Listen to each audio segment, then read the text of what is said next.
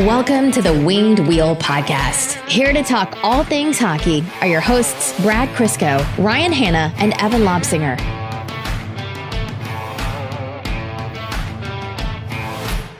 So the fun thing about recording uh, this podcast remotely while we remain in, quar- in quarantine um, is watching Brad's face slowly transition to match the color of the jerseys behind him as summer comes along. Almost everything about this is terrible. Like uh, post processing has just like tripled since we started doing it in quarantine. The video quality is obviously crap. No one wants to watch it this way. Um, Daniel Rossi from from RD Woodworking made us a gorgeous custom podcast table, which isn't even in the videos now because we're not here. But it is fun watching Brad slowly, slowly toast into a beautiful Red Wings red. It's not even that fun remotely because my face has been handling it relatively well. It's I don't know how the, the camera will pick up, but my arms are just red because as someone who is um just naturally very pale and has an impossible time tanning, I have probably spent 80 hours outdoors uh, in the sun so far uh, this spring slash summer, and um, yeah, I am baked to a crisp and not in the fun way. So you haven't conditioned yourself like Evan, who was obviously out on the golf course daily from, I would say, three days after birth. Evan was probably your first tee time. Yeah. Yeah. Yeah. Evan tans better than I do. You uh yeah, but that's only below where my sleeves are. I need to do I need a couple days of tarps off to to even out cuz right now it's bad. I have to start doing all the yard work shirtless this week uh, because the farmer's tan is aggressive this year. Uh, Patreon exclusive content is Brad is not Brad shirtless in the yard. If you are not a patron, we're going to send you uh, pictures and videos of shirtless Brad. So take that as you will. I'm willing to hedge my bets on that one. Won't even take any milkshakes to get me to that yard. Uh, wow. Wow. Wow. Do I ever want to just end this episode right now? Weekly dad joke out of the way, and we're moving on. Welcome to the Winged Wheel Podcast. Regrettably, I'm Ryan Hanna. I'm Brad Crisco, the crispy one. Crispy Crisco. I like it. And I'm Evan. Patented, copyrighted, Um, trademarked, whatever you want to call it. On this episode of the Winged Wheel podcast, we have a uh, a fun interview with recurring but um, always excellent guest to have on the show, uh, draft analyst and expert Scott Wheeler from the Athletic. So we are going to get to that interview shortly. Um, had a great conversation with Scott, who just released his rankings um, on the Athletic, his final rankings, or I mean, final as much as anyone's can be right now without knowing what the actual draft is. NHL, NHL, NHL, NHL, NHL. So, um, great conversation with him. We touch on a lot of different things uh, regarding uh, first round and second round prospects, uh, people that the Red Wings can target, or players that they can look at with their likely fourth, but maybe better pick and then pick 32 and onwards. So, um, really, really great talk with Scott. So, hope you enjoyed that. And then um, on the other end of that, we are going to get into our play in preview. And then, depending on how it goes, probably just overtime. So, um, anything that we want to cover before we transition to Scott, guys? And tepid silence. Thank you. All right. So, without further ado, our interview with Scott Wheeler. Enjoy. Welcome back, Scott Wheeler, to the Winged Wheel podcast. Um, Scott of The Athletic, and Scott, who has just released his um, full top 100 draft rankings. Uh, thanks so much for joining us, and I'm so sorry for all the, uh, the the trouble this morning getting you on here. It's all good. We're good to go.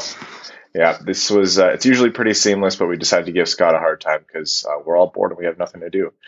Um, so, for those of you who don't know or don't have the privilege uh, or haven't taken the, the chance to read um, Scott's work, um, Scott is someone who we've had on the show quite a bit, um, and it's been a blast talking to him about draft prospects and uh, Red Wings pipeline prospects uh, continually. Um, Scott, for uh, example, Scott is a champion of Joe Veleno, and so thus a, a friend of the podcast. In case you guys didn't know, so um, Scott, talk to us a little bit about uh, these this top 100. What was it like putting it together, and um, how do you feel about you know the end results that said, not knowing if you're going to update it again.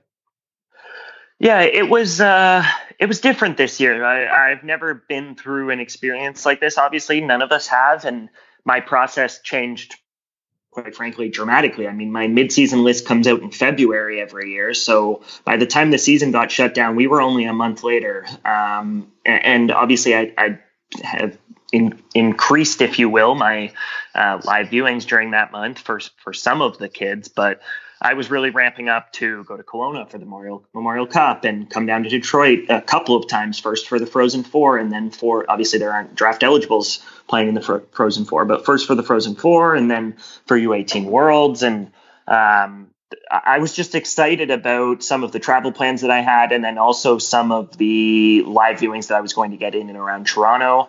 Um, I was had a trip planned to Ottawa to to go to Gatineau to see some of the kids in the queue, and um, obviously none of that happened. So it, it, it put it it put me in a pretty interesting situation. I think you'll probably see less movement than you typically see in my final ranking this year versus uh, in previous years, just because I did lose those live viewings. Certainly, I've I've spent more time watching tape for this ranking than any other that I've ever done. Um, my wife has has given me a hard time about it, but I've basically for the last couple of months when we've been in lockdown here in Toronto, just been poring over video nonstop for these kids in preparation for this list. And uh, that's a, a, very different process for me than actually being in the rink and, and seeing how fast these kids are moving on the ice and all of that. It, it's just a completely different set of barometers that you have to use to, to measure these kids. And um, I know that might sound exaggerated. How can it's still the same game being played, but it really is a different evaluation experience. So it's it's been interesting, and and one of the things that I think I'm most looking forward to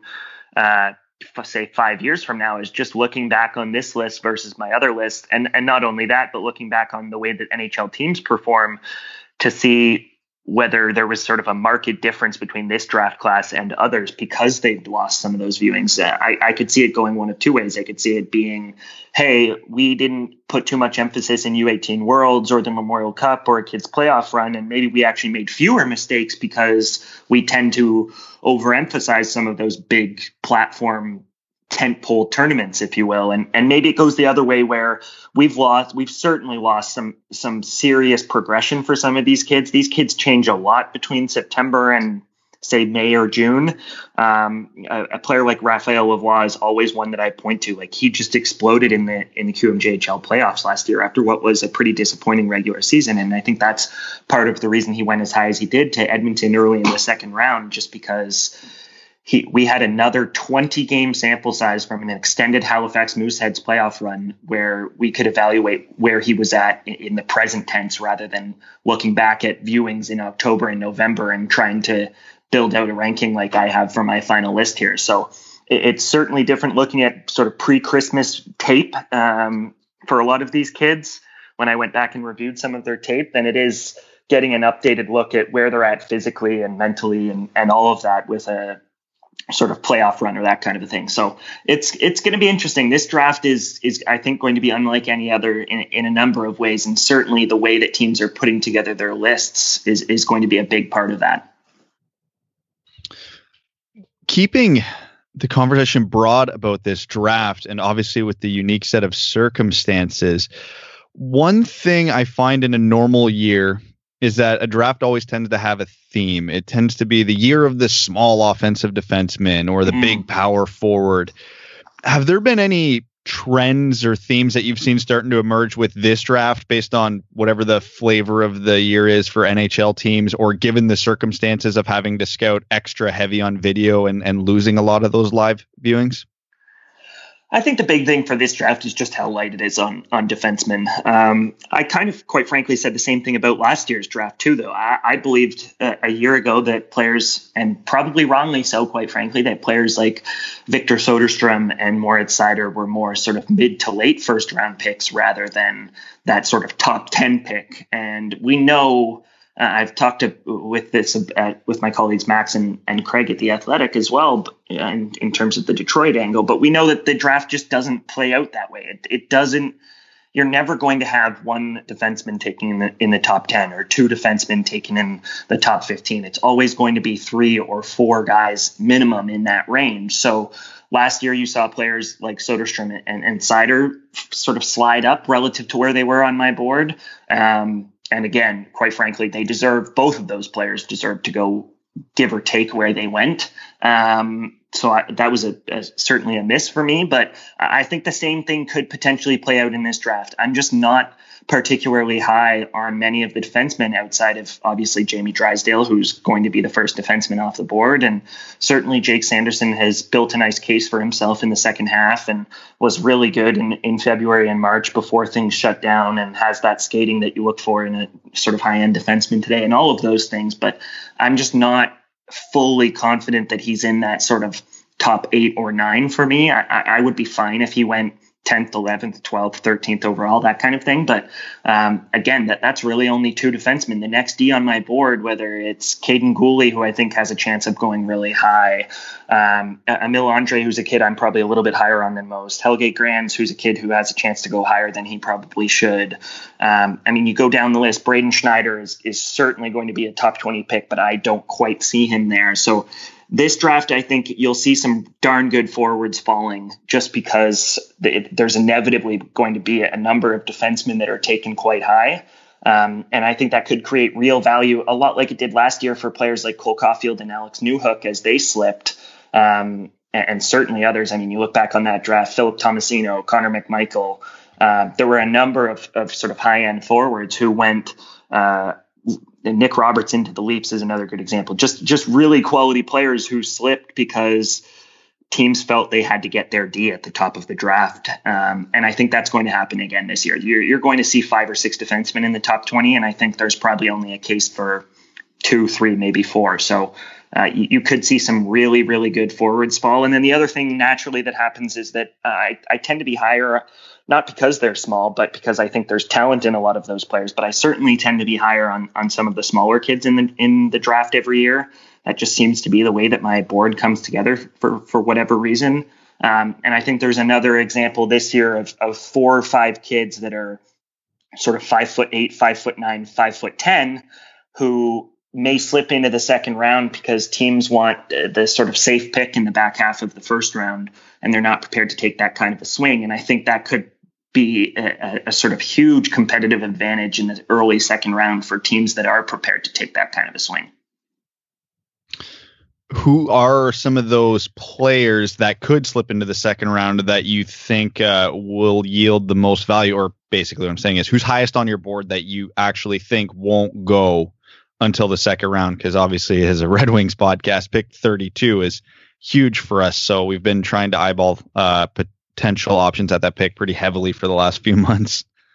Emil Andrae is probably the player, uh, just in, in sort of thinking about it off the top of my head, who's highest on my board, who I think won't go in the first round. I have Emil 21st overall, and I just don't think there's anybody in my top 20 that's likely to slip out of that range. So, uh, I mean, maybe Jan Mysak, but even again, given the conversations I've had with people on Jan recently, uh, he's, he's going to be a first round pick and he should be a first round pick. So you're probably looking at Emil Andrae as the top guy on my board, which is again kind of actually runs counter to what I just said because he's a defenseman, but he certainly fits into that smaller mold. Um, it, if this kid was five foot 11 and even the same weight that he is now, uh, there would be no questions about whether he's a first round pick. He has all of the tools. There's a flair to his game. He's takes risks. He's able to execute on those sort of chances that he takes up the ice or off the offensive zone blue line.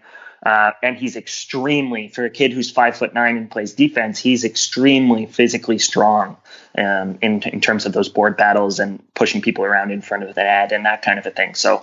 Um, Emil's one that I would definitely keep an eye on as a sort of potential top four defensemen long term who could be available in the um, second round. And then in terms of the forwards that I talked about, Zion Nybeck is certainly uh, a, good example. He he could be available in the third round. Um, just given some of the conversations I've had with people, Kasper Simon Simontaival is another sort of five foot nine player who played uh, bounced between the pro levels in, in Finland this year and, and put together what I believe is a really nice year. But there are some who have concerns about his skating, which is also a concern that people share with Zion. Um, so those are two players who I think could slip. Uh, Carter Savoie is is another one. Uh, he he has built this very controversial persona for himself as a bit of a floater and a player who has to have touches. Uh, and I think some of those things certainly hold true. He this he, he's a kid who can disappear in games and definitely flees the zone and cheats up ice a little bit more than you'd probably like. But his ability to score and pick spots in the net is as high end as just about anyone in this class, other than some of those kids in that sort of top eight or nine range that I talked about. Um, and I believe that he's going to have a, a, sort of impact right away at Denver next year in the NCAA. So um, th- those are three forwards who are, are, sort of in that 20s range for me, who I think could have huge value in the second or third round. So I want to stay on a bit of a theme with forwards who could go all over the place. Now, I know he's very, very high on your list, and I think most people would bet on him not going in the second round. But I last year nobody would have said Arthur Kaliyev was going in the second round. Exactly. You tend to be, based on the list I saw, way higher on Noel Gunler than mm-hmm. most lists I've seen. What makes you put him as a top ten pick? Well, Gunler's another one of those players who I think the the narrative that's that's been built around him as this season has progressed has gotten away from him a, a little bit, and I think gotten away from the reality of who he is as a player. Whenever a player who is as talented as Noel is gets left off multiple Team Sweden, or it doesn't even have to be Team Sweden, multiple international teams for their country, uh, it raises some eyebrows. When when you're Team Sweden and you don't take him to a number of tournaments it sends a strong message that a you don't believe in this kid like you believe in some of your other other countries' top players, and b that there's something more there that we don't know. And then, of course, in the world of scouting, where everybody knows everybody, uh, people start to talk, and people, there's uh, exaggerations that get floated out there. And there's always one of those kids um, who just falls and, and pr- sort of potentially builds a narrative that doesn't truly exist. I think there's also an uh, with kids like Noel who've been around for a while, especially because he's an older player and people have seen him play so much.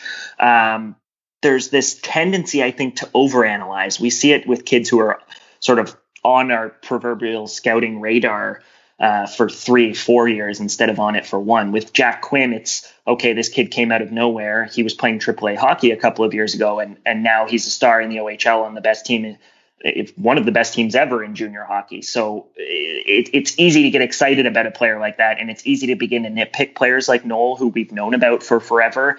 It happened with Jakob Chychrun in his draft as a player who was just had been talked about since he was 14 years old. It happened with Timothy Liljegren. You can you can go down the list. There there are times when players. Uh, are overanalyzed. And I think that has happened with Noel this year. I think it happened with Arthur Kaliyev last year. Uh, I think it happened with Bobby Brink last year where sometimes you just need to trust the production and you just need to trust the the skill set and you just need to trust that some of the uh, sort of so-called issues in their game that they can figure out. And I think Noel's a good example of that. He's he's got everything you would otherwise look for, everything that people talk about in other players that they absolutely adore. Noel has all those things, and they don't have the same conversations about him. He has the size. He's six foot two. He can get to the net. He can drive the sort of outside lane. He's not a fabulous skater, but he's a good skater. And then the puck skill is is off the charts. I mean, he for a player who's six foot two, he can create in small areas like few others. He's a dynamic breakaway threat when he gets loose. Uh, he can score on the power play. He can run a power play. There's just so much to like about his game. And uh, I had a clear sort of top eight or nine players all year, and, and I really struggled with that sort of 10 to 13, 10 to 14 range. And I ultimately just leaned to Noel over some other players at the end of the year because I, I, just think he'll figure some of the kinks out. He he can get a little bit stronger as a skater. The defensive game that some harp on, I, I don't really think it's a problem. He drove results in the SHL. He was a positive possession player. He wasn't getting shelled in terms of his goals forward percentage at even strength. Like he, there, there, and then when you watch him, he's a fine player. I mean, he's is he the hardest working player in the world? No, but he certainly um, can play along the wall. He, he makes smart little decisions with the puck in in the defensive zone to create zone exits, and uh, I, I, just really don't see much of a problem in his game. And I think he's one of the, the players in that sort of 10 to 20 range that I think has the chance to have the highest impact long term. So uh, I was prepared to stick my neck out on him, and we'll see. But uh, I just really like him as a player. So this is, excuse me, this is my first time looking at your draft rankings, um, and I typically don't really ever look at them, but or uh, anyone's rankings. Um, and I think the first thing, the first thing I, I noticed was how high you had Marco Rossi, and conversely, Tim Stützle was far lower than uh, I would have thought he'd be. Um, mm maybe you can just talk through uh, sort of maybe I don't know if that's a rationale compared to both of them or why is Rossi so high and Stützle is so low. Yeah, it's a it's a fine question and it's one that I've been asked 500 times in the last couple of months. Um, yeah, I um, figured. Just because, yeah, it, it's just, it, I think there's this perception out there that Stützle is the third best player in the draft, and certainly I think he's of all of the players in that sort of three to eight range that I talked about, he's definitely the most likely to go third overall. The consensus in the NHL community is that, uh, with most teams at least, is that he's going to be the third overall pick. Um, but uh, I think, first of all, I should preface this conversation with all of those kids are extremely close for me. I could listen to an argument that has Tim Stützle as the third best player in the draft. I could listen to an argument that has Jamie Drysdale, Alexander Holtz, Lucas Raymond, Cole Perfetti, Marco Rossi. Any of those kids, um, I'm I'm not too hung up on where they're ranked in my ranking, and and that's a, a definite departure for me in terms of my list. I I normally tend to argue that this whole all things created equal, you take the center, or all things created equal, you take the defenseman is a little bit of a sort of lazy myth. Um, that these things tend to never be created equal, and there's always things in a player that you should be able to identify that project him higher in a lineup than another player. Um, the players are so different these days that there are no equals, if you will. But I, I think what's been interesting about this draft is I could see an outcome for all of those players where they're a, a number one player on their on their roster, like where they are a true sort of borderline superstar level talent. And I could see another outcome for many of those players where they're an, a sort of impact guy in a, in that sort of 50 to 60 point range. Um, I think there's a little bit of volatility in, in pretty well all of those players. And I ultimately settled on Marco at number three and Tim at number seven for a couple of reasons. I think Marco's the most complete player in the draft. Um, in fact, I, am confident that I know that Marco is the most complete player in the draft. He does things that none of those other players do without the puck, and he still has that sort of offensive flair and that touch in front of the net and that ridiculous ability to handle the puck on the cycle and to ha- literally have players bounce off of him. Um, so I think the defensive play is what separated it for me. Even if Marco doesn't become a point per game player at the next level, and a couple of those other players do reach that kind of a ceiling, I still think there's a very good chance you get more value out of Marco. A because he's the likeliest of all of those players to stick at center, and B because he's the best defensive player and he can play in late game situations and he can play on your top penalty kill unit, uh, and he's a, going to be a monster on faceoffs, and all of those things are just little details that he has that his peers don't, and that quite frankly, players his age almost never have in their game. Um, so that's that's what gave me the edge on Marco. And then in terms of having Tim lower than those other forwards, I think it, it, it comes down to a couple of things. I think his skating has created such a conversation that uh, some of the other details in his game can kind of get lost. He is a brilliant skater. There's no doubt about it. He's the best skater in the draft. He's one of the best skaters on the planet. He's going to be able to create breakaways for himself and be a dynamic transition player in the NHL. And he's certainly an excellent passer, but he lacks some of that de- defensive detail that a couple of those other players certainly have, including Cole Perfetti and Lucas Raymond. Holtz still has a little bit more work to do there. And I, I think his second half, quite frankly, was a little bit lackluster. People got really excited about him in the first half. He didn't burst onto the scene, but he was uh, coming into the year. Most felt that he was probably going to be a middle of the first round guy, some guy that went in the teens. Um, and then obviously he burst out of the gate. He was a near point per game player in a very good pro league in Europe. And then he had an excellent performance at the World Juniors before he went down with an illness and missed the last couple of games for Germany. Um, and that just built such a fever pitch, especially because everybody back home, in, particular with fans, could watch him on TV and say, "Holy shit, that guy can fly." Um, and that creates just an, a, an excitement with people, with both scouts and with fans. And I think into the second half, people just said, okay, there's your third overall pick. And, and they stopped paying attention, if you will. And I just thought he was kind of mediocre in the second half of the season. He didn't play to the same level. He didn't produce to the same level. He didn't earn sort of more significant minutes as the season progressed. And certainly that's hard to do as a 18 year old playing in a, prof- a very good professional league now. Um, but it just it just never really seemed to put it all together. And then stylistically, he's not going to be a great scorer at the next level, which obviously players like Perfetti and Rossi and Holtz have an opportunity to be. And I, I'm not as fond as his ability to make plays in the offensive zone as I am with some of those other players. He he can problem solve and he can play in traffic, but he's not going to be able to break a game open in the same way in the offensive zone or on the power play as someone like a Cole Perfetti or or a Lucas Raymond. Um, he he just I, I, I, maybe I'll be wrong about that, and maybe I'll look back on that as a mistake. But I I just I'm not quite sold on his ability to to be more than a very dynamic rush player, and I I just wanted to see more of him in the second half. So last year, one of the big talking points around the Mo Seider pick was what to make of his season playing in a very we'll call it newly scouted league with the DEL because there typically wasn't a lot of prospects that came out of here. And it mm-hmm. seems reading all the opinions on Stützle's season this year, uh, and like you mentioned, with how he trailed off towards the second half of the year, it still seems like nobody has a good answer for that. So, what do you make of Stützle him trailing off, but it still being a professional league, but not to the level of the KHL or the SHL or Liiga. Is, is that a concern, or is that still just a young player gassing out in a professional league? Yeah, it's a good, it's a worthwhile question. I, I, I'm not sure whether it's a major concern. Again, I don't want, I don't want this to come off as me believing that there's some clear difference between Tim and Marco and Cole and Lucas and Alexander. I, I, really don't think there is. There's an there's an opportunity if he puts it all together where his blend of speed makes him one of the best players in the world. Um, and, and, I think there's an opportunity for all of those kids to be that caliber of a player.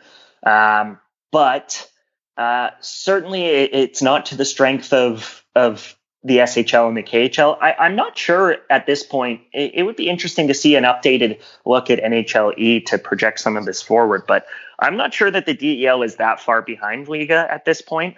Um, there is a definite boom or bust element that has started to develop in Liiga over the last few years. Uh, it doesn't have the strength of North American players who are joining the the sort of Finnish pros over there that it used to, as a lot of players are beginning to decide to go to the NLA, which is the Swiss league. Obviously, the DEL has become in the last five six years more of a destination for Canadians and Americans who don't make it in the NHL or the AHL here. And that has just started to prop up some of those other leagues and I think close the gap. I would say at this point that the NLA and the DEL are are if not there with Liiga, they're not far behind. Um, so it, it'll be interesting to see what happens not only with Tim and and certainly with Moritz. I was obviously too low on Moritz at the time, um, but it'll be interesting to see if if they can continue to produce players, even if it's not in the sort of top 10 caliber like we've seen the last two years, if they can continue to produce players like Lukas Reichel and um, John Jason Peterka and, and, that caliber of a player, and we can see them more consistently come through the DEL as an option instead of having those kids uh, like a Dominik Bokk who who went to Sweden to pursue his career instead. If they can start keeping players like Bokk around, it'll we'll begin to build a, a much better barometer for where these kids are at relative to their peers. And, and right now we just don't have that. So there's certainly a little bit of volatility in, in analyzing someone like Tim. Uh, he also played on a very good line. I mean, he played with Ben Smith, who's a Stanley Cup and Calder Cup champion. So uh, it's not like he was playing on the third line and uh, driving results on his own. He was playing with very good players. They they gave him a unique role that that players like Lucas Raymond just were not given. Lucas did not have anywhere close to the kind of opportunity to succeed that Tim had. Tim was on the top power play unit and he was playing 15 to 20 minutes often. So um, it, it, he, he was given every opportunity to succeed, and he was playing on a team that in the context of the DEL is much better than the sort of bottom five or six teams in that league. Like they, they would just run some of those teams over and, and he, he was able to pick up points in those games and that kind of thing. So I know that doesn't give a definitive answer to your question, but uh, I'm not terribly concerned with his drop off. I still think he's a phenomenal player who is, when I do my top 50 drafted prospects ranking, there's a real chance that all eight of those kids end up in the top 10 or top 15, which for a single draft class is unbelievable. So the, these are truly elite, elite prospects for sure. Now, uh, as Brad and I are want to do, we have a little bit of a disagreement right now um, in that what will cause us to jump out of the window when the draft lottery comes about. Uh, Brad is pretty steadfast that if it's not first overall for the Red Wings, he's going uh, straight out that thing and, and going to defenestrate himself. But uh, for me, it's uh, what I view it as if this is a first overall or second overall win for Detroit, I am virtually just as happy. Not to say that Lafreniere and Byfield are on the same level, um, but I see the gap between two and you know three to whatever uh, as being larger or a, a, significant enough gap to be just as happy about Byfield. And Brad's view is that the gap between one and two um, is larger than the gap between two and three. So, what do you make of that? Um, well, I certainly think uh, it's a good question. I'm not sure which gap I think is larger. I think Alexei has built a pretty pronounced gap. I, w- I would start by saying that Alexei has distinguished himself ahead of Quinton in a, if not a significant way. It's pretty close. I mean, he he's just sensational. Alexei is for a kid to be as talented as he is and not be a centerman, and for us to be having a clear cut conversation about the number one pick where there is no debate at this point, and for that to be a winger, it, it says a lot. That we do, we rarely, rarely see wingers go first overall these days, and when they do, they're often in some kind of conversation that prefaces them in a 1A, 1B conversation with another center, like we obviously saw with Taylor Hall and Tyler Seguin. And, um, but it, it, it's pretty clear cut for Alexi at this point. I do think he's going to be the best player of this draft, which says a lot considering the strength of the top eight in this draft, which I believe is one of the sort of stronger drafts at the top that we've seen. Certainly the strongest draft we've seen at the top since 2015, which could go down in history as one of the greatest drafts ever. Um, I, I, just think without without the presence of a Connor McDavid or a Sidney Crosby, that this draft is basically as good as it gets. So especially at the top. Um, so so yeah, there, there's definitely a gap between Alexei and Quinton, and then the gap between Quinton and the rest is is it's pronounced as well. I would say I, I, I don't think there's a realistic argument to be made for any of those kids at second overall. Some will argue on Tim's behalf and, and have argued on Tim's behalf throughout the year, but I, I really do think that that would potentially prove to be a mistake. Um, Quinton's a, a, stud. And I think one of the things that gets carried away with Quinton is that he has the most room for growth of the bunch. Uh, if, if you're going to knock a kid because he might not play in the NHL next year, which I think is quite possible for Quinton, there, there may be players taken after Quinton who play in the NHL while he goes back to junior. Um, then I think you're, you're, you're looking at it terribly short sighted. So, he, has got tremendous room for growth. He's one of the youngest players in the draft. The athletic tools are through the roof. Uh, I watched him play when he was 15 and did a story on him when he was with the York Simcoe Express when he was 15. And he could not, I'm telling you, he could not skate back then. Like it was terrible. And I worried that some of the hype that had build, been built around him in minor hockey was built around the fact that at 13, 14, 15 years old, he was already 180, 190 pounds and six foot three. And he was just so much bigger and stronger than everybody else. And I worried that his skating and some of his small area skill wouldn't quite get there. And it has it sort of surprised me with how quickly it has progressed, particularly considering his late birthday. Uh, he can really push pace through the middle of the ice now. And I think now at this point, the only concern that I have with Quinton in terms of his ability to be a truly dominant number one center in the NHL is going to be whether his faceoffs and his defensive game and his ability to be relied upon off the puck can continue to progress. He made some progress this year, but he's he, he'll he'll tell you he, he's he cannot win faceoffs. Like he he really struggles on draws. Um, and whether we value faceoffs or not in today's game, and certainly a lot of us have begun to devalue them, it's still something that NHL coaches care about. Um, there are concerns about some of the choices that he makes with the puck and that kind of a thing. But in terms of the raw upside and the ability to find a number one center who has size and and the skill to match, that's it's it's once in a blue moon. So he he's I would be salivating to get my hands on him and to sort of mold him over the next three or four years. He he may sort of hit his ceiling a little bit later than some of those kids, and you're going to have to in whatever media market he ends up on up in, they're going to have to probably be cautious to say, oh, we should have taken Marco or we should have taken Lucas or we should have taken Tim if those guys begin to to make their entry into the NHL and truly have a dominant impact right away but long term, I think you're laughing if you if if Quinn doesn't go second overall and he slips or that kind of a thing. So uh, I, I, think he'll probably be the second best player in this draft, and the fact that he's a center um, certainly earns him some brownie points for me. So he, he's a stud. He's going to be really, really, really good, and he's might have the highest ceiling in this draft if all goes well.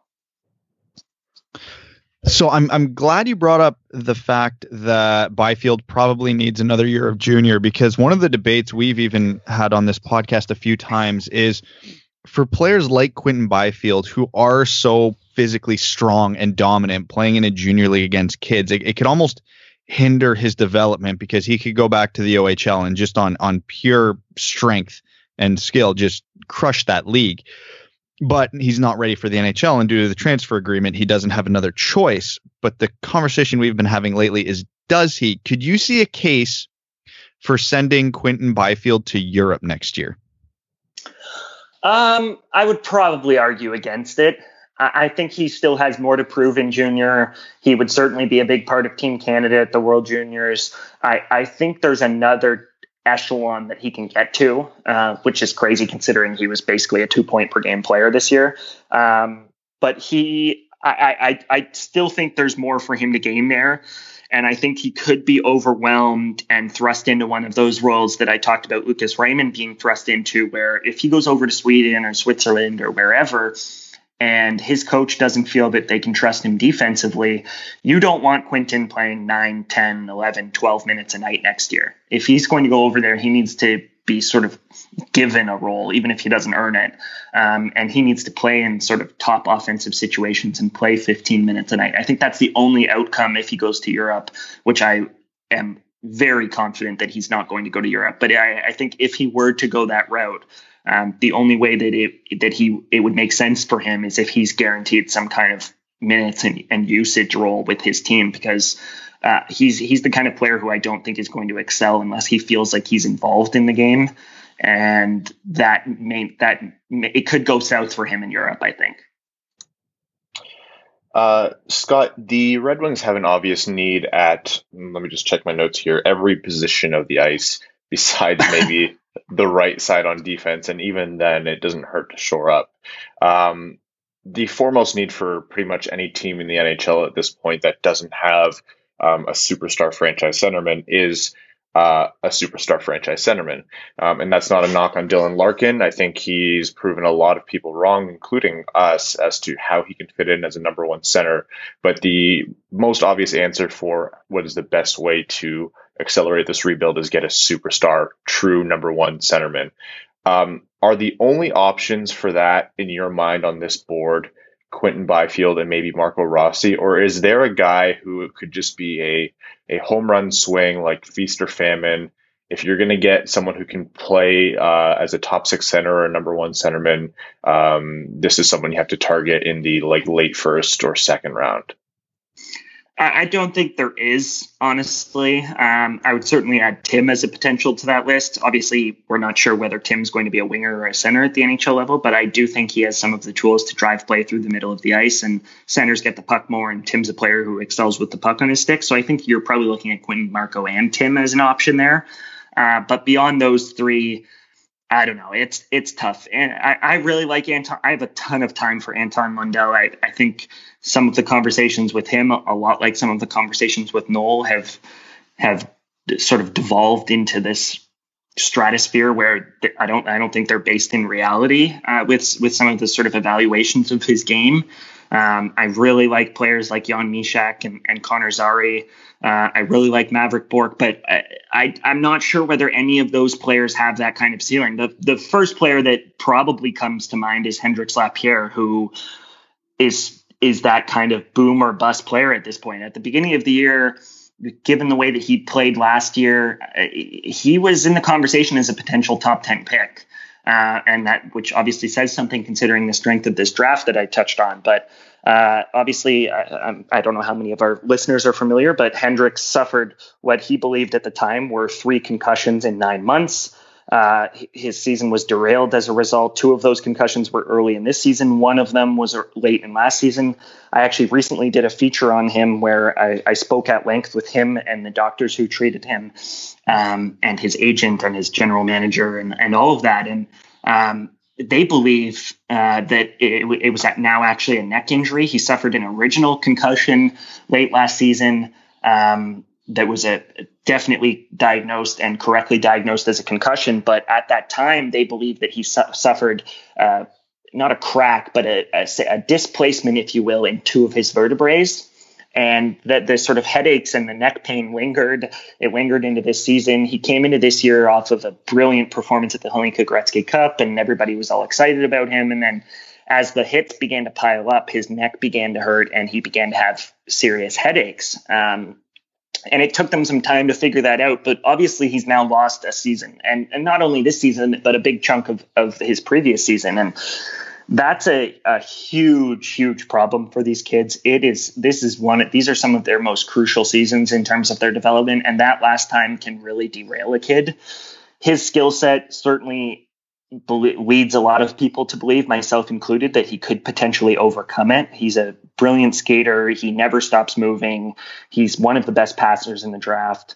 But when you lose your draft year, it's it's a sort of long road. So he's probably the biggest swing and a miss, other than Yaroslav Askarov. I think anytime you pick a goalie at the top of the draft, it's a huge, huge risk. Uh, but after Askarov, I, I think Hendrix is probably the biggest risk of the draft, and there's certainly an outcome for him where maybe he's not a number one centerman, but he's a, a very impactful sort of just just below an all star level player uh, in a first or second line role, depending on the team. So Hendrix is is probably the closest thing that you're going to get after those three but obviously there's certainly risk. They expect um, in Chicoutimi that he's going to not only play next year there, but he's going to play both of the next two years there, just so that he can get settled, move on, play some hockey, get dominant again, rack up some points, and then sort of go from there. So it's not like he's going to jump into the NHL at the year after next or anything like that, but the the skill set in terms of his ability to handle the puck and to get the puck back and then to make plays off of those retrievals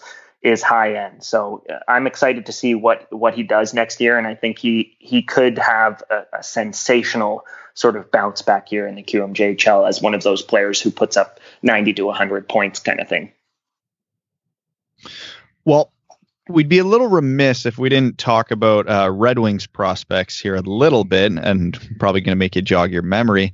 Uh, and seeing as we were just talking about a prospect that's seemingly chronically injured, you not too long ago did a, a gifted uh, article for your series on Jonathan Berggren, who has now yeah. lost the a huge chunk of his last two seasons. Where are you at on him? Uh, I, I still think he's got a chance. Again, there's risk associated with players like that.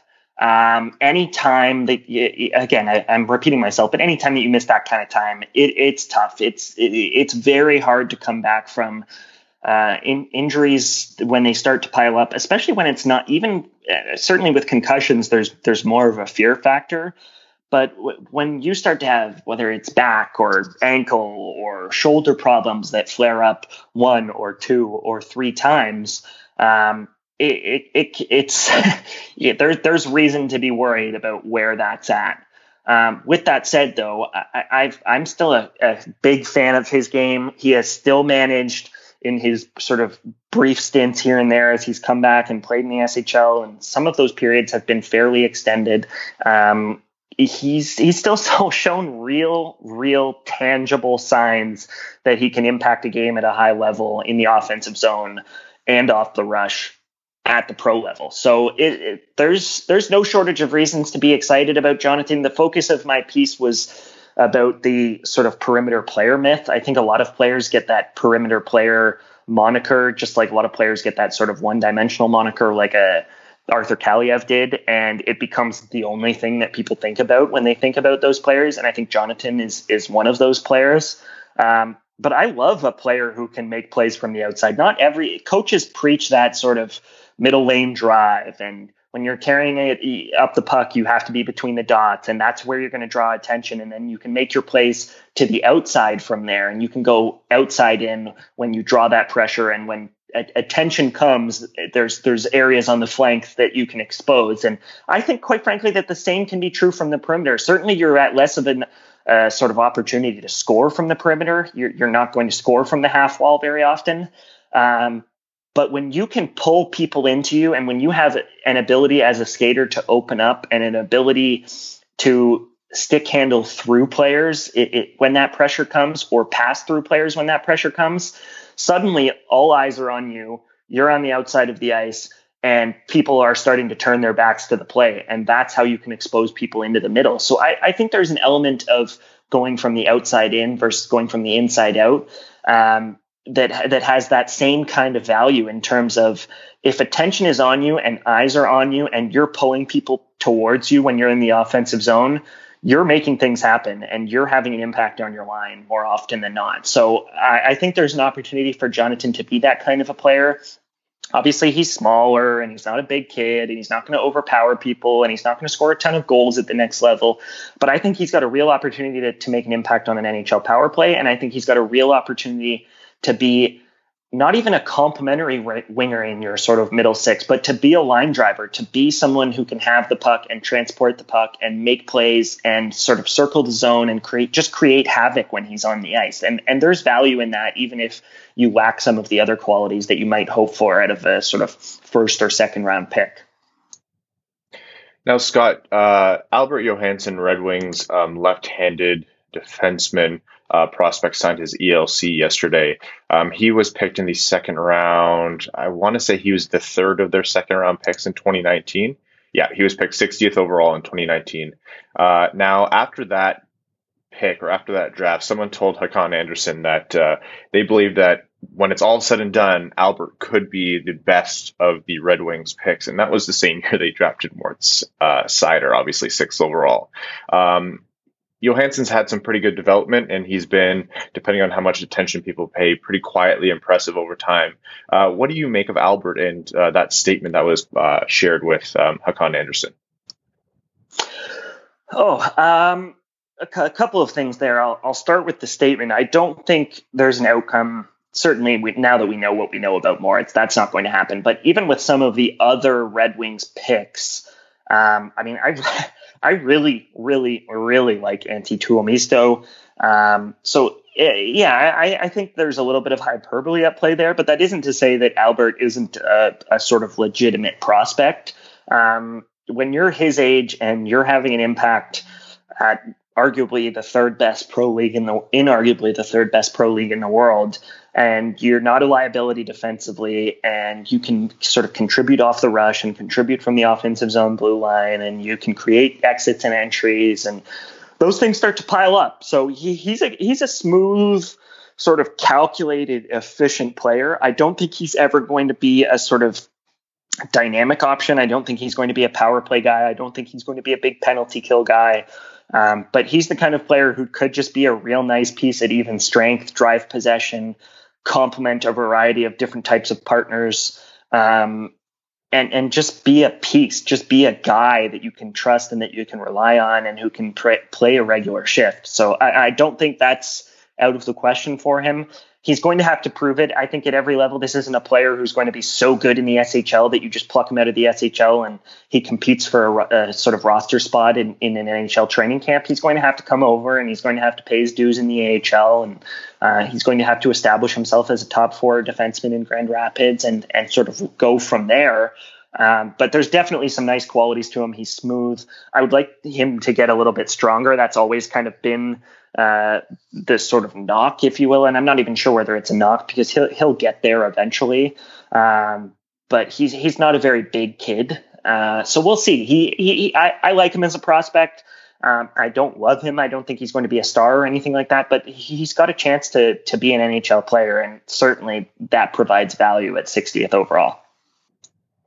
Now, Scott, just to to close this out, um, we have to kind of double back to or, or, circle back to our recurring segment here, which is Scott Wheeler talks about why Joe Veleno is an amazing player. um, so, but in all honesty, uh, Joe had his first year in the AHL, and um, it was a pretty standard year in that you would expect him to have some struggles, and he did, but you would also expect him to shine in some ways, and he did. And um, with the end of the season being canceled, the Red Wings uh, were robbed of a few things. One being a look at Moritz Seider at the NHL level, but two, also maybe Joe Veleno.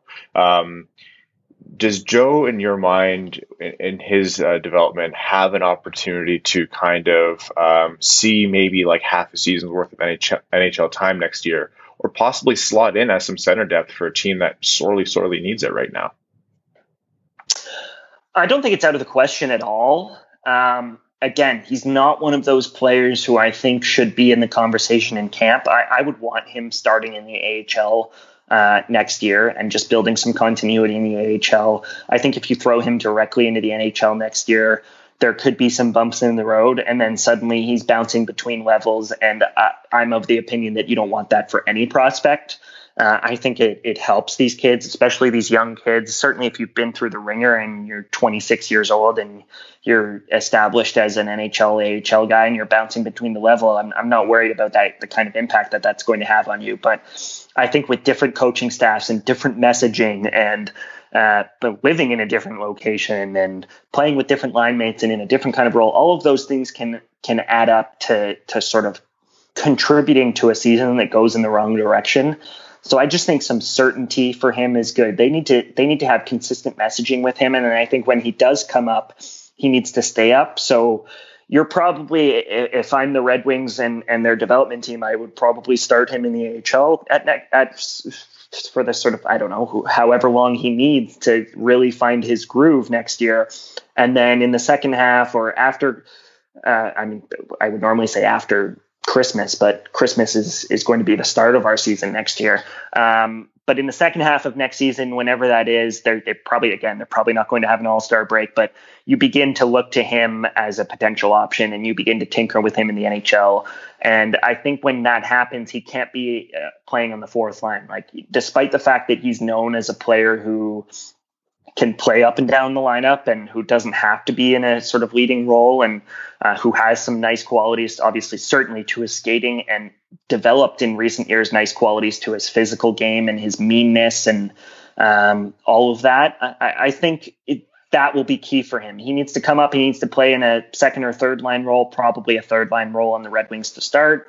Um, and then he needs to play 10, 12, 15 games in a row and you need to burn a year of his ELC and you really need to give him an opportunity to excel. You don't want a Leon Draisaitl situation where he's coming and going and your coach doesn't know what he has in him and your coach doesn't give him an opportunity to learn what he has in him. And um, it, it, he's going to need some consistency next year. So I, I think that will be key for him is just start him in the AHL, give him an opportunity to play in the top six, give him PP1 time. Hopefully, he challenges for sort of 0.75, 0.8 points per game. And then you go from there and, and you start to give him a real opportunity to stick in the NHL. All right, Scott, uh, we will let you go. We've had you for a while here. Thank you so much. Uh, everyone, Scott Wheeler from The Athletic cannot say enough good things about the work he's putting out. We have the link to uh, his final rankings uh, in the description for this episode. Uh, if you guys don't have a, a, subscription to The Athletic, you can get 30 days free right now. Um, cannot cannot cannot recommend this enough. Uh, Scott puts out fantastic work. Uh, same thing as as uh, other draft analysts like Corey Pronman, obviously our friend Max Bultman over there. Uh, so uh, if you want some quality content, be sure to uh, take a look at that trial and then check that out. Um, Scott, there's going to be I'm sure a world of opportunity before the draft to talk again. So until then, thank you. Yep. Cheers. Let's do it again. And that was our uh, chat with Scott. Thank you so much, Scott Wheeler, for coming on the show again. I'm sure it won't be terribly long until we have him back. Um, draft content is um, has been extended this year, whether we like it or not. We love it, and uh, there's going to be more to talk about, I'm sure. But uh, in the meantime, it was a great conversation with Scott. A lot to think about. A lot of opinions that maybe weren't ones that we would have landed on, or, you know, he always has a way of reinvigorating the Rossi hype train, which is um, a fun conversation to have and one that we are going to continue to have. So, um, good talk. And, and if you guys haven't yet, go check out um, Scott's rankings on The Athletic. All right. Uh, play in preview. The playoffs slash not the playoffs slash, but technically the playoffs because the um, stats count towards the playoffs. Uh, the let's do the another Western Conference series this week. The series that we are picking is the Nashville Predators against the Arizona Coyotes. Um, so let's talk a little bit about that series, um, how we think it might shake out, and then make our predictions that will inevitably be wrong. Uh, this is the why aren't you better season series. Yeah, yeah, actually, teams, that's very accurate. Two teams we had much higher hopes for this season than what they ultimately landed on. Um, Nashville, uh, supposedly still in their cup window, not in a position to be doing that right now. Arizona was supposed to take a big step forward with the addition of Phil Kessel, even more so with the addition of Taylor Hall, and that didn't happen. So it's a confusing series. Yeah, you have Nashville, who has uh, obviously that all-star defensive lineup, uh, led by you know Roman Josi having having an excellent year, uh, Mattias Ekholm. Their their defensive core is always excellent, um, always held as like one of the best, if not the best in the league. Their offense, you know, has always been that thing where they're like, well, their defense is so good they can't pass actually ask for a better offense. Uh, but their true bane this year has been their goaltending. Um, have not received good goaltending from either um, Pekka Rinne or Juuse Saros, or enough where it's been a problem for for the team all season, and that's why they may have or have underperformed. And like you said with Arizona. Arizona's that team that everyone wants to root for every year because you see that they're putting together good pieces, but it kind of just you know, it doesn't come together in a way that you want it to. Like any results that they've had have been largely in, in part to their on the, in the inverse of Nashville, they're excellent goaltending. Um, Darcy Kuemper has been absolutely phenomenal this year. Um, and then Antti Raanta has also put up good, good numbers after he went down, after uh, Kuemper went down with an injury. So, um, it's not, it's not cut and dry. Like, yeah, Juuse Saros stepped in and will probably start for for Nashville um, come the play in slash playoff. But at the same time, like Arizona should be way better. They have Taylor Hall and, and Phil Kessel. Haven't they been worse since Taylor Hall was traded to them? Yes, everything is expected. Because that makes goals sense, are down. Right? Yeah. Well, Taylor Hall's talent lies in, in the draft lottery. Of course, that's his yes. biggest value. So if Nashville wins this series, we're screwed. Lafreniere is going to Arizona. Got it. Which is one of my preferred locations, if not Detroit. This is like, true. Not even kidding, because that would piss off the NHL, and Arizona, frankly, could use some nice things. But just for the love of God, Arizona, move back to the city of Phoenix so your fans can get to your damn arena. My God, it's my not favorite, hard. My favorite narrative about this series, I'm going to predict this before it even starts happening, is when every talking head starts talking about how unbelievable Nashville's defense is. When Arizona was the best defensive team in the Western Conference and allowed 30 less goals than the Predators in one more game. I mean, they also scored 20 less goals than Nashville, but still, it's it's unbelievable how good defensively Arizona is, and I know a lot of that is on the back of Darcy Kuemper and Antti Raanta. So, you know, no thanks to Phil Kessel and Taylor Hall, I guess, that they're even in a play-in series. But yeah, this is um hmm, how do I put this? If run and gun, high offense, just constant chances is your type of series, don't watch this one. Honestly, this series will be made by whichever offensive group steps up in my mind. Um, I don't know. Like Evan alluded to in a previous podcast, I think defense and goaltending are both going to be rusty. Um, coming out of this. You remember that abbreviated uh, NFL season where they pretty much had no preseason or like way less preseason than they were used to, and then the defenses just absolutely sucked when they came back for like the first three or four weeks. I kind of see the same thing happening with with the NHL. I'm envisioning like wild run and gun hockey, like creative little hockey. beer leaguey. Yeah, yeah. Like creative players are going to thrive because it, systems aren't going to be that set in place, and it's going to be easier to make uh, force the other team's defense to make a mistake. So, I think whichever offense can heat up here is probably going to have the advantage in the series.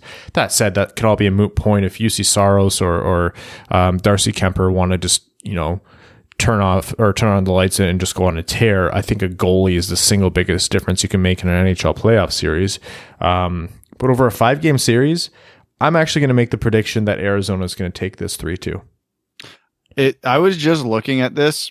This is the third play-in series we have previewed, and I think I'm going three for three on the lower seeds, which is ironic given how much I hated this play-in format originally. And then I'm going, well, because I I obviously have more faith in Arizona's goaltending. So rusty though it may be, um, I think the actual defenses between this team is these teams is probably a wash. And so I think you're right. It's going to come down to offense in all likelihood. And uh, my, my mentality with these playoffs is, yeah, natural talent is going to carry teams more because that will have less rust than um, your grinders trying to get back up to speed in order to contribute, unless they just go balls to the wall, five guys in the crease, uh, which who knows could work. And man, they've done nothing in Arizona so far, but Phil Kessel and Taylor Hall might be the difference in this series. Because I. Th- who do you like? The question basically comes down to who do you like more, Phil Kessel and Taylor Hall, or Filip Forsberg and Ryan Johansen, maybe Viktor Arvidsson in a five game series? And I have no confidence in anybody in Nashville to be consistent other than Filip Forsberg. Uh, Phil Kessel and Hall would have to be on, which they haven't necessarily have been, right? All year. Kessel, especially, you, you're expecting more, but you're probably seeing his career or his his abilities start to wane a little bit. I don't know. I have a hard time get betting against Taylor Hall, but he's one player. I mean, Arvid- dragged the New Jersey Devils to the playoffs, what, two years ago? Yeah, yeah. I, I have a lot of respect for him as a as a winger and how effective he can be. But that said, if you haven't seen the results in Arizona so far, is that just like an over time the chemistry has to kick back up, or does he actually not work out there? I don't know. My, my guess is still going towards Arizona. I've never been enamored by by Nashville's offense, but they did score 20 more goals than the Coyotes did this season. So, like, okay, here, here's a quick pop quiz for you, just to just to drive home the point of how anemic uh, Arizona's offense is. I'll give you one of their top three scores and try and guess the other two. One number two in scoring on the Coyotes is Clayton Keller. Who's one in three? Schmaltz, Yep. He's number one. yeah, and number three is I will be deeply impressed if you get this. Ekman-Larsson. Nope. Who? Conor Garland. Nah, no chance. Fat chance. I should change my answer. There's no way Arizona's going to win. No, I'm kidding. Fifth. Phil Kessel is fifth. Yeah, he's been bad. Like he's not been eh, he's not been worthwhile over there. No, he only had 14 goals. He was behind Christian Dvorak. I don't know. I don't know. I like I don't know what to expect coming out of this. Like we're going to have like a however many month hiatus. Like that's it's hard to predict. What if that's enough time for for Phil Kessel to have a rest or for Taylor Hall to get well integrated into the team? Like you don't you just don't know. I think if this was a marginally better offense than what Nashville put out, Arizona would be totally screwed. But this is probably the best matchup they could ask for in terms of another team coming at them offensively. Mind you, um, if Nashville's defense, you know, all plays to their level and Josi's not only good, but, you know, Ellis and uh, Ekholm also have a great playoff, then I think Arizona's screwed. But like you said, this isn't going to be an exactly thrilling series, or if it is, it's going to be in a way that no one expected. You, you know what? I think the more I look at this, I think we are massively overthinking this series. Two bad offenses, two really good defense. I, this is going to come down to goaltending. I don't care how rusty you are. I think this series comes down to goaltending. Whichever team ends up with the higher save percentage, they're winning. Probably right. Um, and apologies to listeners. I know Brad sounded like um, a transformer there. His connection was a little bit rough, but it seems to have recovered.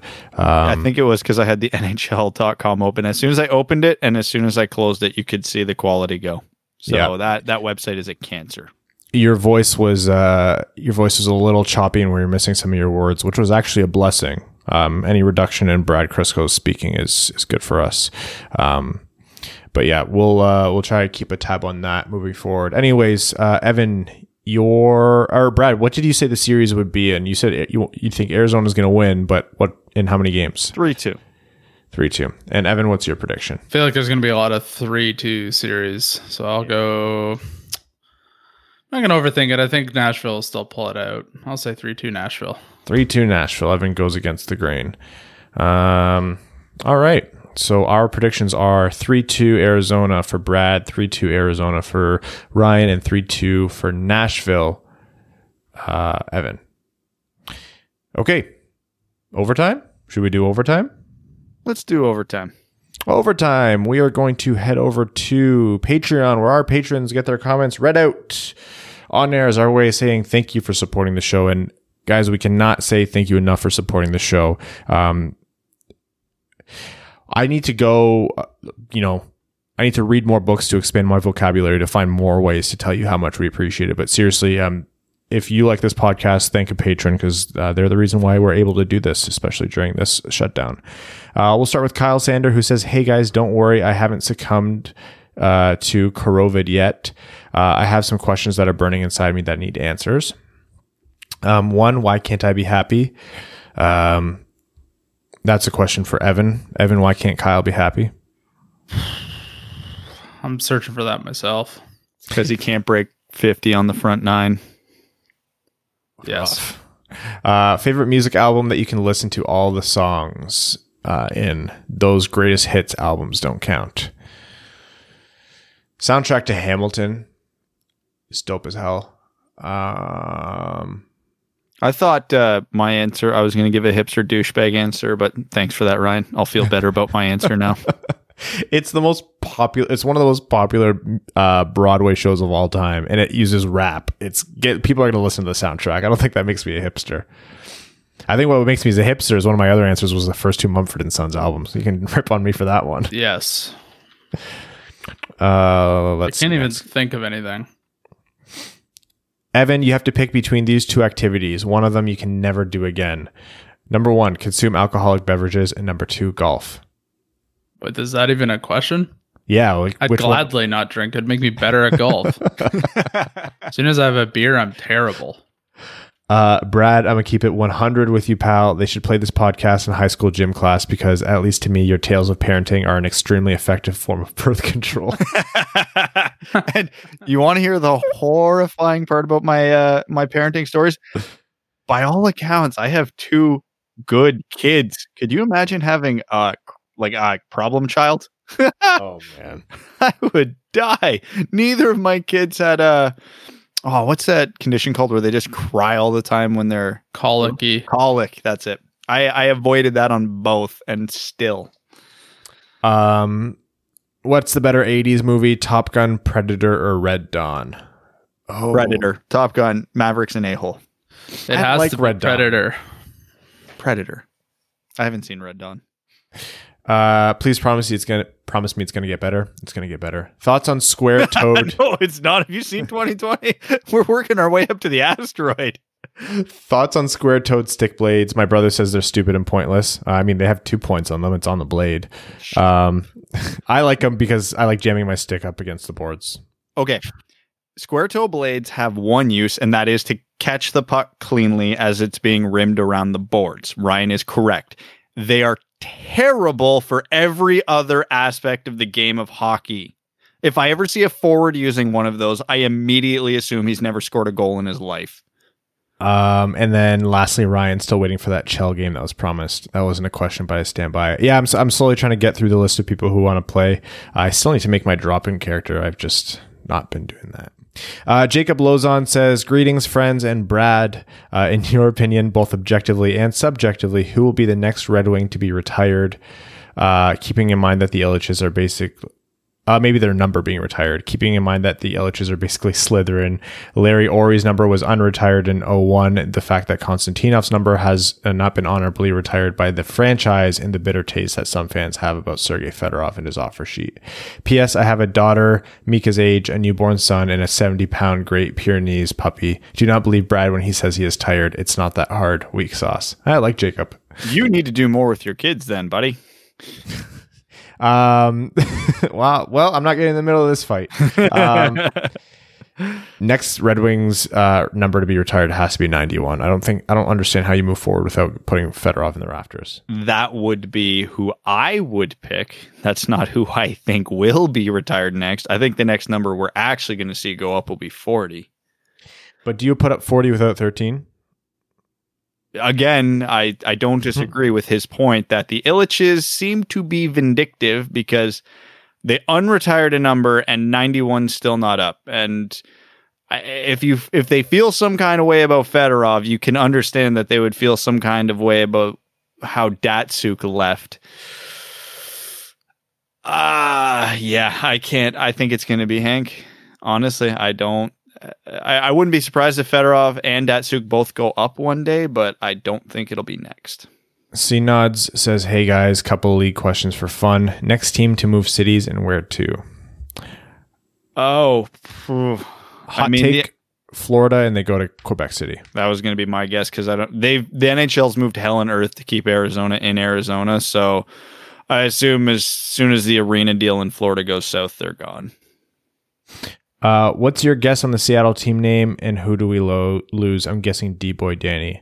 Seattle Kraken, and I agree with you. It'll be DeKeyser.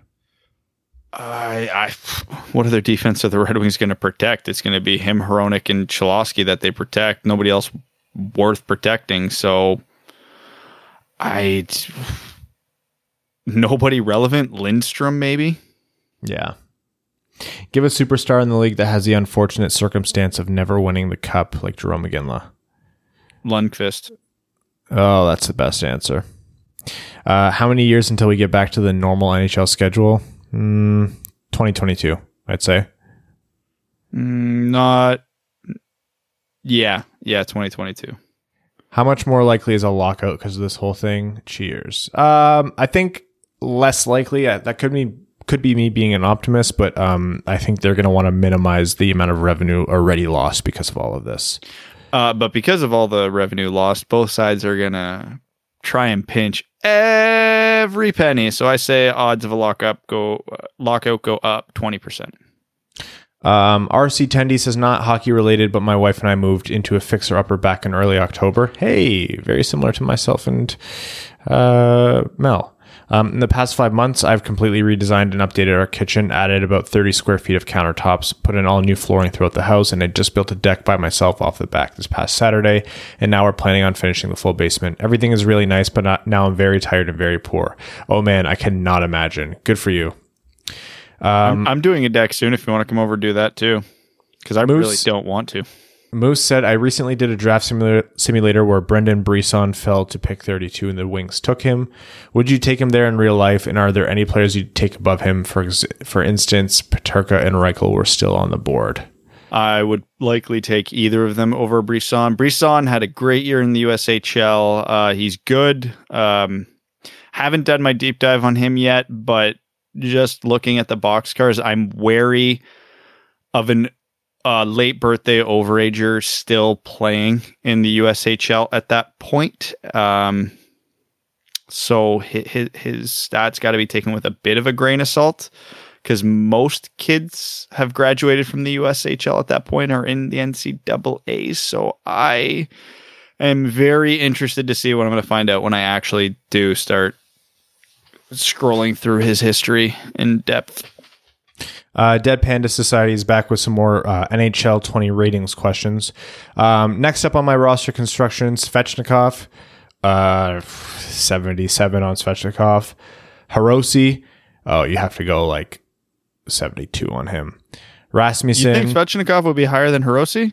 yeah. Hirose's done more in the NHL than Svechnikov has. All right, well, fine. They're both 74s. Uh, Rasmussen, 75, 74. Yeah. Uh 76, 77. If we've got those two out of 75, I think Rasmussen's potential should be a touch higher. DeKeyser, the game would have DeKeyser at an 82, not knowing. I would put DeKeyser at like a 79. Yeah, he's probably in the 80s. 80. Bernier, I'll have Bernier at an 83. Based Goalies on his are always rather high. uh based on his season, I'm going to say 94. Should be. Uh, these are the last pieces for the Red Wings roster. But now, next up from some prospects. What overall do you believe uh, these guys all have? Lafreniere, uh, Stützle, and Byfield. Like right now, or what can they reach? Because 99, 97, 95. what would they be in their first year? 80 for Lafreniere, 80 for Byfield, and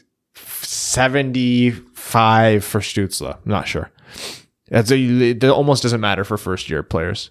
Uh, Matt says, Hey guys, now that our season is officially over, I'd like to congratulate Jonathan Ericsson on a long, successful career and wish him well going forward. He was often a punching bag for many of us, but he took a demotion to the AHL in his final season like a pro and hopefully taught our young guys a thing or two about class. That's a great point, Matt. And um, honestly, like, no matter what the opinion was on him as a player, one of the best uh, guys on the team. And so, um, good job, Jonathan Ericsson, last overall pick, and, and made a great career of it. I'm happy we get to uh, get past the kicking Jonathan Ericsson phase and uh, we're in the fondly remembering Jonathan Ericsson phase. Jake Kiefer says, Who would you say is the best overall player to ever play for the Wings? I'd say Lidstrom. Oh, good question. Uh, It comes down to Howe and Lidstrom, right? you can make a case for either of them or Yzerman. You can Yeah. absolutely make like Yzerman. Again, he doesn't get the recogni- recognition he deserves because if you wipe Gretzky and Lemieux from the face of the earth, he's the best player in the NHL from like 85 to 95. If you're like when people talk about greatest of all time like and this is fair but they often integrate legacy. And that's what propels how to the top here. There's the uh, there's the side of it that like strips away all consideration of like Howe they were relative to their time. And you know those people are saying well you know Christian Dvorak is better than Gretzky was because hockey's better now. And like that's a silly thing to do because it's pointless as an exercise so I think you can't strip away the fact of like you have to measure against their competition at the time. I think it's Howe, um, and I think you know this is a a photo finish between Howe Lidstrom and Yzerman. The three nicknames for them are the captain, Mr. Hockey, and the perfect human. How do you determine between that? We've been we've honestly been so blessed as Red Wings fans.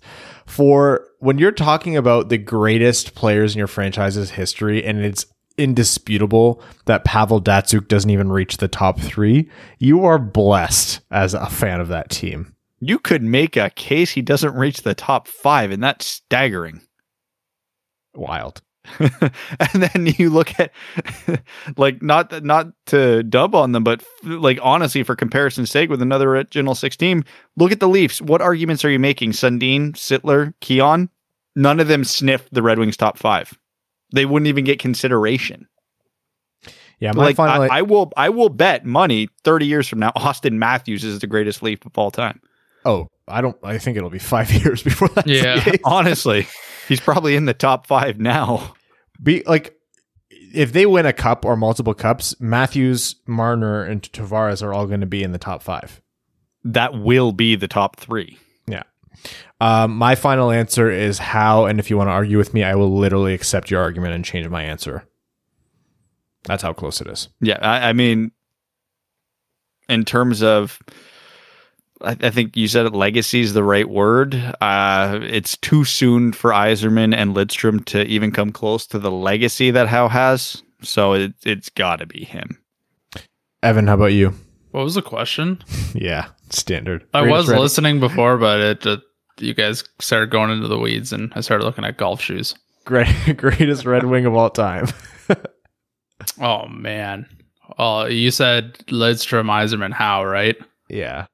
Yeah. How do you argue with e- any of those three? Oh, Maybe maybe it'll be Delvecchio though.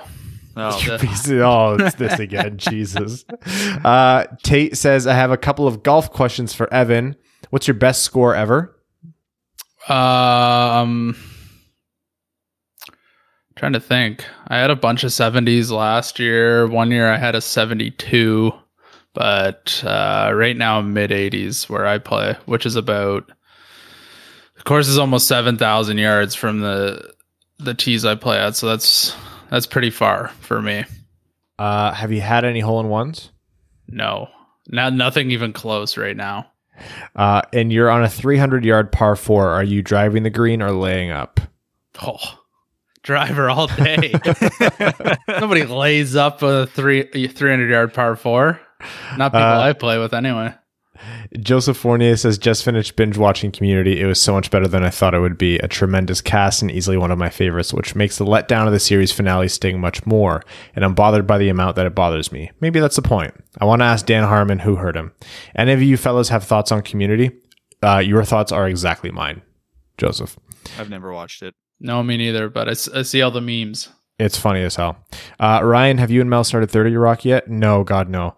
I have to be careful what shows I start with Mel because if I started with her, I have to keep watching with her, and she is inconsolably bad at watching shows. Like, unless it's like a quick, like 20 minute sitcom, which, I mean, you know, 30 Rock practically is, she doesn't want to watch. Like, we've been on season three of The Crown now. The, the Crown has taken us like years to watch, and we're still not done because she just gets like, it's if it's past six p.m. She goes, oh, "It's too it's too late. I'm tired. I don't want to watch like a crummy like a sad show." I'm like, "It's not. You don't have to be sad. You can just watch it and continue to be happy in your life."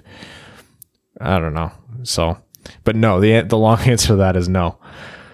You look like you're to say something, Brad. Nope. Uh, Joseph's lawyer says, Hello, prick guy, cop guy, and golf guy. I have discussed your insultingly low settlement offer with my client, Mr. Delia, and while he very generously appreciates that you're making steps towards reconciliation after the heinous terms and conditions breach, this is not enough to buy his silence. Against my advice, my client has requested the following as a starting point Golf guy's autograph, a lock of prick guy's hair, to be able to beat cop guy like a pinata at the next meetup, future considerations to be discussed privately. I feel For- like I lost that. You did. Furthermore, I've been contacted by other patrons, many who wish to remain anonymous, with varying degrees of complaints. Most concerning for you would be the act of cyberbullying. My newest client, Terry, is most upset with the content of your talkie show, and he'll spearhead the class action. Uh, we will consider that offer and get back to you, Joseph Sawyer. Uh, jersey time. Ryan was correct last week with his Green Canada World Junior uh, Championship jersey take. Top three jerseys with an animal on them. Go. Oh Ooh. Jesus Christ! Um, What's the Ducks. growler one? ducks is an animal, so I'm going ducks from the mid '90s, the OGs. I mean, whalers. It's a whale tail. It's part of an animal. Fight me. Mm, Sabres Royal Blue is a good one, and they have a buffalo on them. Um, oh, Kachina has the the coyote on it. I'll go Kachina. I'll go a little bit off the the the beaten path here with the Sabres Royal Blue, and yeah, the Mighty Ducks. How dare you, blasphemous bastard! We have a, a part of a bird on our logo. It's no, it's not part of a. I know. Uh, I was like, wait, what did I do? Uh, just to Uh, piss Ryan off, I'm going to go with the original Panthers jerseys because of the leaping cat. So bad. It's so bad. Dude, my elementary school used their logo. That's how bad it is. It's awful.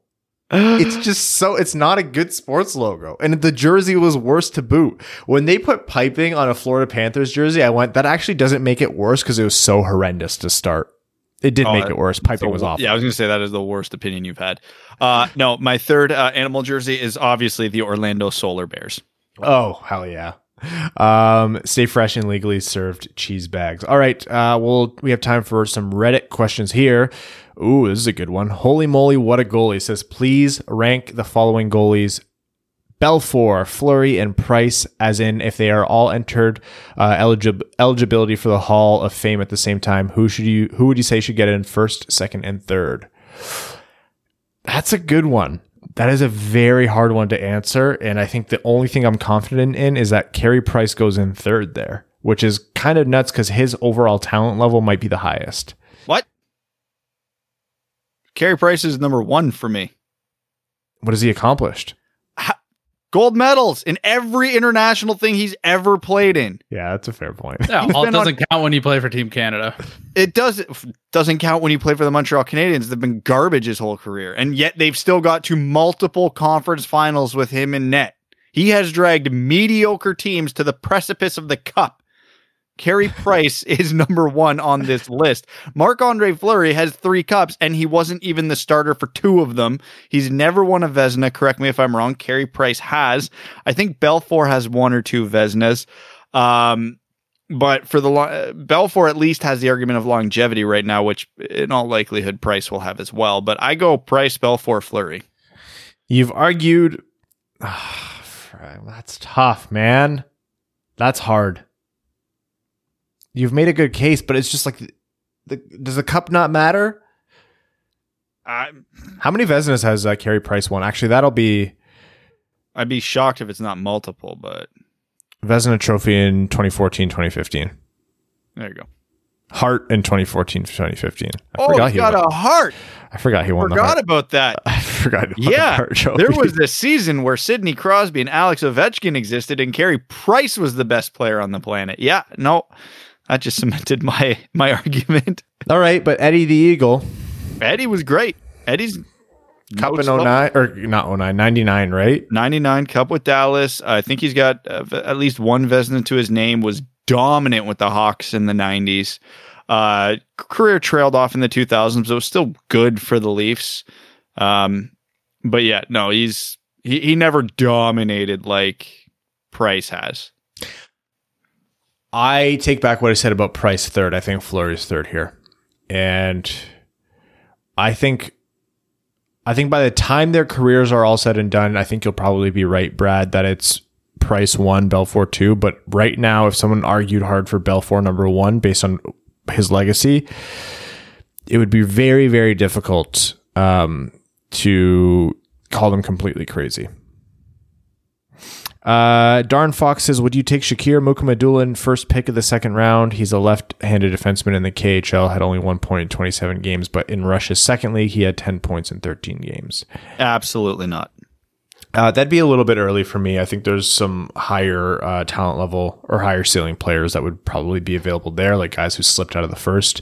You can view pick 32 as essentially a late round first, at which point you take the guys that shouldn't have fallen out of the first round and you get first stab at them." I'd hear an argument for the third pick of the second round or the first pick in the third round, but that would be heavily dependent on who's still available. Because I, I Uh, have a second round ranking on Mukhamadullin right now, but he's late second. Uh, Deca Guard says, uh, draft questions. Is Stützle seen as a possible number one center in the NHL?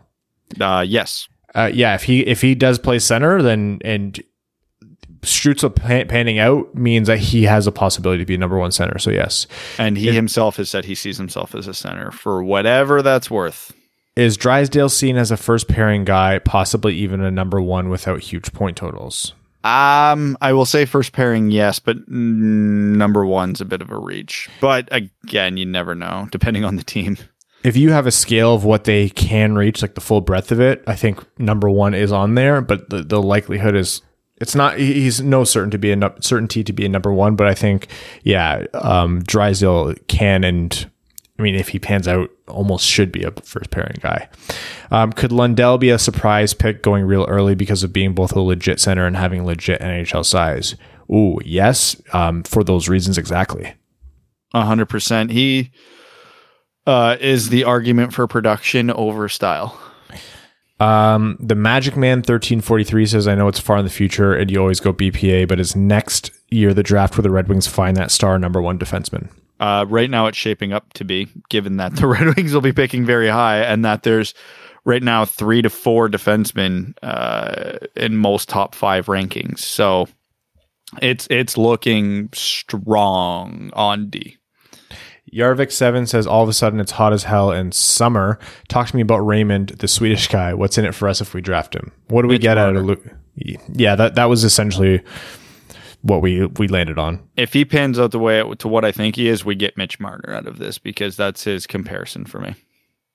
You know what I realized we didn't talk about? Hmm. Albert Johansson. We'll Oh, yeah. Well, well we well, no, well we we asked Wheeler about him. That counts. Oh yeah, we'll chat more about uh, Johansson next episode, and of course, um, we'll be coming to you with that midweek. In the meantime, thank you guys so much for tuning in. Uh, patrons will be dropping a Patreon exclusive episode very soon. Um, just another little fun one here for you. So um, we are going to or keep your eyes out for that. And uh, again, now that things uh, are slowly opening back up elsewhere in the world, not where we are, but uh, vendors for merch and, and giveaways and stuff. We're slowly going to get caught up on shipping that stuff out to you guys. So thank you for your patience. Thank you, patrons, so much for continuing to support the show.